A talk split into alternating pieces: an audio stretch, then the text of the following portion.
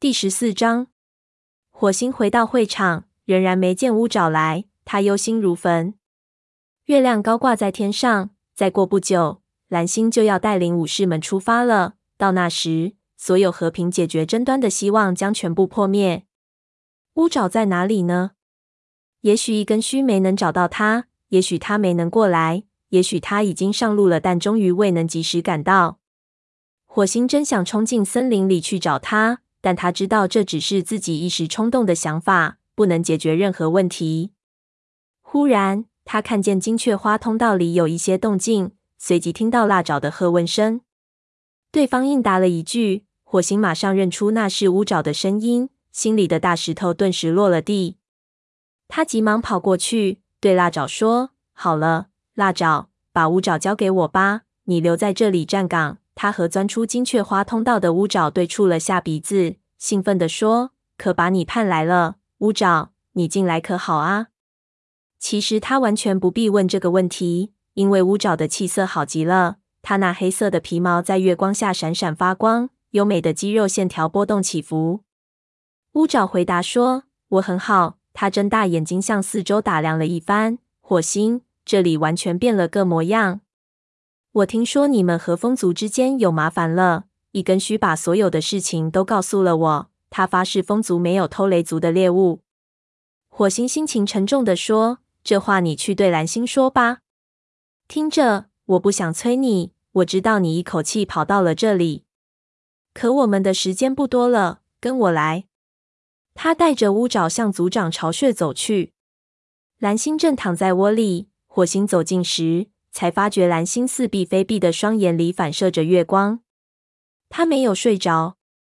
蓝星恼火地说：“什么事啊，火星？现在还不到走的时候。你带谁来了？”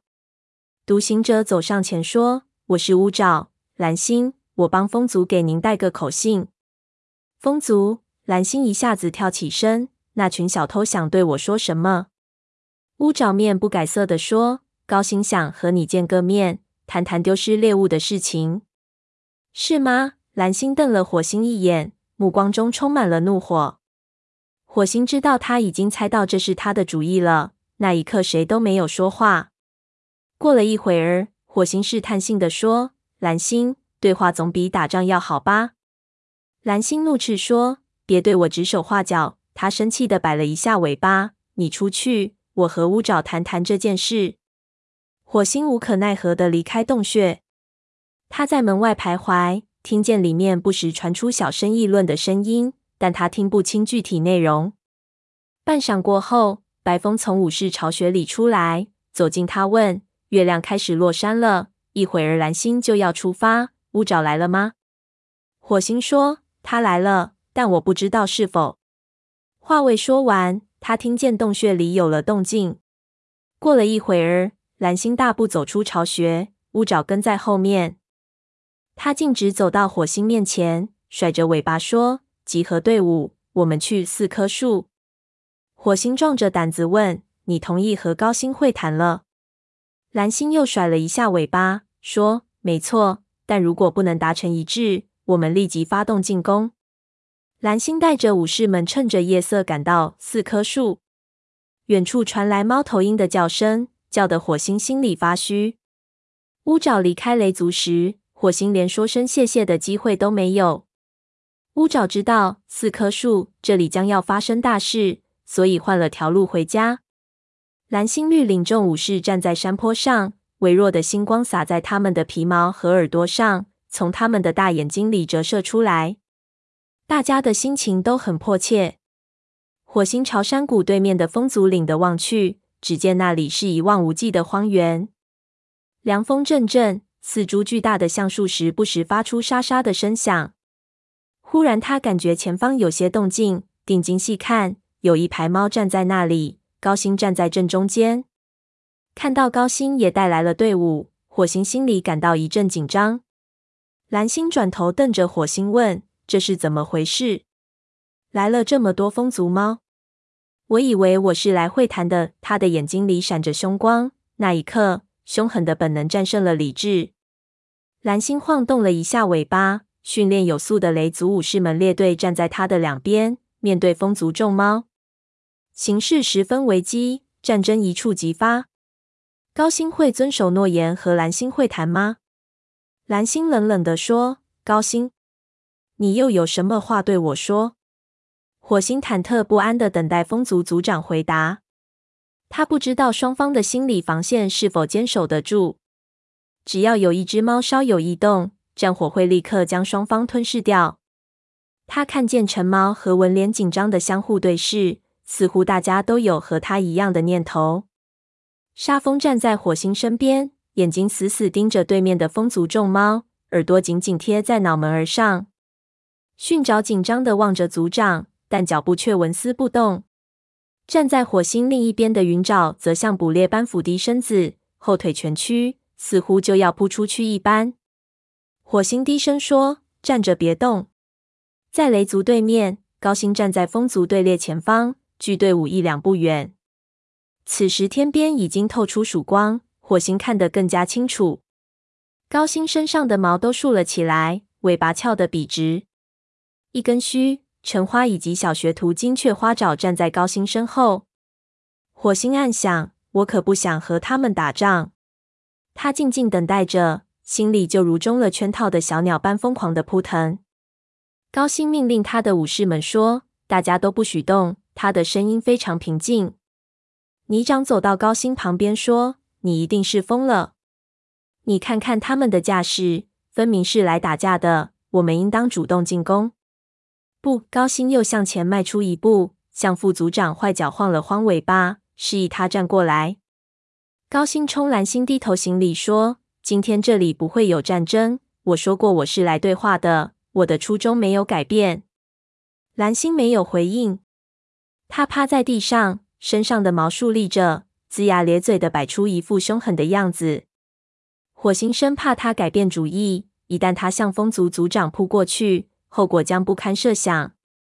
他暗暗祈求星族不要让蓝星下达攻击命令。这时，一根须走到泥掌前面，将它用力顶了回去。那一刻，对火星来说，就好像过了好几个月。双方的猫剑拔弩张，它们的毛在风中飘动，它们的眼睛如电光般凌厉，仿佛即将迎来一场狂风骤雨一般。高星又说：“蓝星，你能到这里来，到我们双方的武士中间来吗？你的副组长可以随从，我们来看看能不能找到和平解决的方法。”蓝星斥责说：“和平？我怎么能和一群小偷、泼皮们谈和平呢？”风族猫群中顿时响起一片怒吼。泥掌跳到前面，但一根须急忙赶上来，将他拦了回去。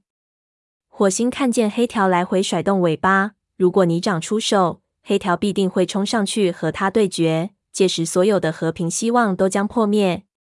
火星焦急的对蓝星说：“照高星说的做吧。”我们来这里就是为了对话啊！风族和雷族一样，也丢失了许多猎物。蓝星恶狠狠地瞪了他一眼，低声说：“看起来我们别无选择了，回头再找你算账，等着瞧吧。”他一步一步的走到高星面前，正好站在河族边界上。火星小声叮嘱沙风说：“好好看住黑条。”说完，急忙跟随蓝星走过去。高星平静地看着蓝星走近，火星知道这位风族族长永远也不会原谅蓝星庇护断尾的行为。不过，高星是一只充满智慧的猫，不会在这个时候做出不明智的举动。高星说：“蓝星，我以星族的名义发誓，风族没有偷你们的猎物。”蓝星讥讽说：“星族，星族值得我们用他们的名义发誓吗？”高星看起来着实吃了一惊，他瞅了瞅火星，似乎想从火星那里得到解释。高星又说：“那么你信仰什么？我们以他的名义发誓好了。我们的孩子们，我们对族群的希望，或者我们作为族长的荣誉。风族没有做你们指责的事情。”他的话似乎触动了蓝星，只见他的毛开始落了回去。蓝星声音沙哑地说。我怎么能相信你呢？高星说：“我们也丢失了不少猎物，也许是狗或者泼皮猫干的，但绝对不是风族猫。”蓝星说：“说的倒好听，听语气，他似乎有些拿不定主意。火星认为他可能已经被高薪的话说服了，却不知道该如何找个台阶下才好。于是他急切地说：“蓝星，一位高贵的族长不会平白无故的让武士们流血牺牲。如果这件事有一星半点儿的疑问。”蓝星打断他的话，厉声喝道：“你以为自己比我更懂得如何领导族群吗？”他的毛又竖立起来，但这一次他是冲着火星发怒的。火星诚惶诚恐地瞥了一眼这位年老可怕的族长，吓得不敢再说话。高星说：“年轻猫总认为他们无所不知。”这句玩笑话中隐含着一丝同情。火星知道他是在为自己解围，不由得感激地瞅了他一眼。不过有时候我们不得不听他们的，这场战争毫无必要。蓝星怒气冲冲地抽动了一下耳朵，不情愿地说：“我接受你说的话。”不过是暂时的。假若我的巡逻队在我们的边界内发现风族的影子，他猛地转身对雷族武士们下命令说：“回营！”随即冲到队伍前面。高星朝火星低头行礼说：“谢谢你，火星，你做的很好，是你将这场战争化解于无形。我的族群十分钦佩你的勇气，不过你回去后要小心才好。”火星耸了耸肩膀，尾随雷族武士们而去。就在他进入山谷前，他回头望了一眼，风族猫已经踏上了归程。天边泛起了鱼肚白，这里没有洒落一滴猫的鲜血。火星喃喃说：“谢谢你，斑叶。”蓝星带领武士们返回营地，路上一言不发。走到会场入口时，火星看见鼠毛正坐在武士巢穴外，急忙跑过去。他问：“有什么情况吗？”鼠毛摇了摇头，报告说没出任何问题。双毛带着绝毛和两名学徒外出巡逻了。他打量了火星一眼，看起来你身上一根毛也没有掉。我猜和平对话进行得很顺利吧？没错，很顺利。谢谢你照顾这里，鼠毛。鼠毛低头行礼说：“我要去睡觉了。你的派些猫去捕猎，猎物堆里没有猎物了。”火星保证说：“我这就派出捕猎队。”不行，你不能去。蓝星从他身后走上来，眼睛里闪着寒光。火星，你到我的巢穴里来，就现在！说完，他大步向巢穴走去，连头都不回一下。火星吓得头皮发麻。虽然他已经做好了接受惩罚的心理准备，但是到临头才发觉一点儿用处都没有。白风领着沙风和陈毛走过来。他同情地瞅了火星一眼，说：“让我来安排捕猎吧。”火星点头道谢，朝蓝星巢穴走去。走进洞里，只见蓝星已经坐在铺垫上，尾巴前后晃动。火星，他的声音很平静。如果蓝星一上来就劈头斥骂，火星的恐惧倒少一些。就算星族在梦里通知高星，他也不可能偏偏在这个时候要和我会谈。这是你一手安排的。是吗？只有你知道我计划攻击风族的事情，只有你能做出背叛我们的事来。听口气，他的心智似乎清楚了许多。也许昨夜发生的事令他多少恢复些神智。火星仿佛又看到他昔日崇敬的族长，他意识到这位高贵的族长正是雷族无比珍贵的财富。火星仍然认为自己没有背叛族群，但他并不感到十分委屈，因为以高星的精明。一定从他的言辞中察觉到了战争。蓝星会判处他流放吗？想到自己成为一只泼皮猫，靠偷取猎物为生，没有族群收留，他就直冒冷汗。他走到蓝星面前，低头行礼说：“我觉得我没有做错事，谁都不想打这场仗。”蓝星声音沙哑地说：“火星，在众武士里面，我是最信任你的。”火星硬着头皮看着他冷若寒冰的目光，说：“我这么做都是为了族群着想啊，蓝星。而且我没有告诉他们攻击的消息，我只请求他和你见一面。我以为……”蓝星甩着尾巴，低声说：“住口！不要强词夺理。族群是否遭到屠杀与我何干？我为什么要关心这帮叛徒们会有什么下场？”他的目光又开始显得迷乱。火星知道这位族长旧病复发了。蓝星声音低沉地说：“假如我没有把孩子们送走，雾角和石猫就是这里品格高尚的猫，比雷族这些乌合之众高尚得多。他们永远都不会背叛我。”蓝星、火星想插话，但蓝星没有理会他。为了当上副族长，我放弃他们。现在星族开始惩罚我了。呃，星族非常聪明，他们知道什么事情能够让我最痛苦。他们让我当上族长，然后又让属下们背叛我。雷族族长一文不值，都是假的。都，他烦躁不安，眼神空洞，嘴巴大张着，发出无声的嘶叫。火星惊慌失措，说：“我去找炭毛来，站在那里，别动。”我要处罚你，火星，告诉我该怎样惩罚叛徒。火星又惊又怕，硬着头皮说：“我不知道。”蓝星，但是我知道。他的声音里竟然有一丝戏谑之意。他死死盯着火星说：“我知道最好的处罚措施，我什么都不做，让你继续当副组长，在组里的地位仅次于我。”哦，星族一定很高兴，一个叛徒领导一族叛徒。也许你们都能自得其乐。现在给我滚出去吧！火星如蒙大赦，赶紧退了出去。他感觉自己就像打了一场大仗。蓝星的绝望如同利爪一般刺痛了他。他还没有询问清楚他的动机，便轻易放过了他。他给火星贴上了叛徒的标签，却不想想如果他们和风族作战，将会是怎样的结果啊！火星只顾低头沉思。浑然不觉，沙风已经走到面前。出什么事了，火星？他把你赶走了吗？火星抬头看见沙风眼里焦虑的神情，不过他并没有贴上来安慰他。火星回答说：“没有，他什么也没做。”那就万事大吉了。听口气，他似乎是在强颜欢笑。你为什么还是这副失魂落魄的模样？他。生病了，火星不能把刚才洞里的情形说出来。我这就去找炭毛看看。我们也许能一起进餐。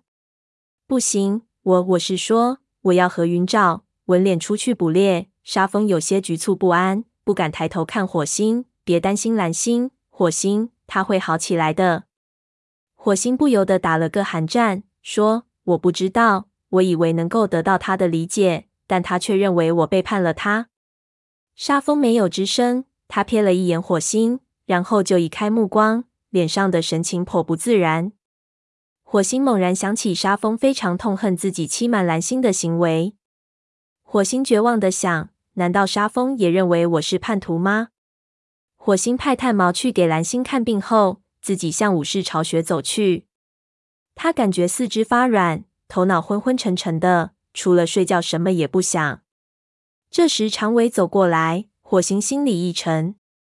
长尾吼道：“我有话对你说，火星。”火星坐下问：“什么事？”“你让我的徒弟今天上午和你一起外出捕猎。”“是的，我告诉你原因了。”长尾怒气冲冲地说：“尽管他会照你吩咐的办，但他心里并不情愿。”火星心想：这话倒也不错。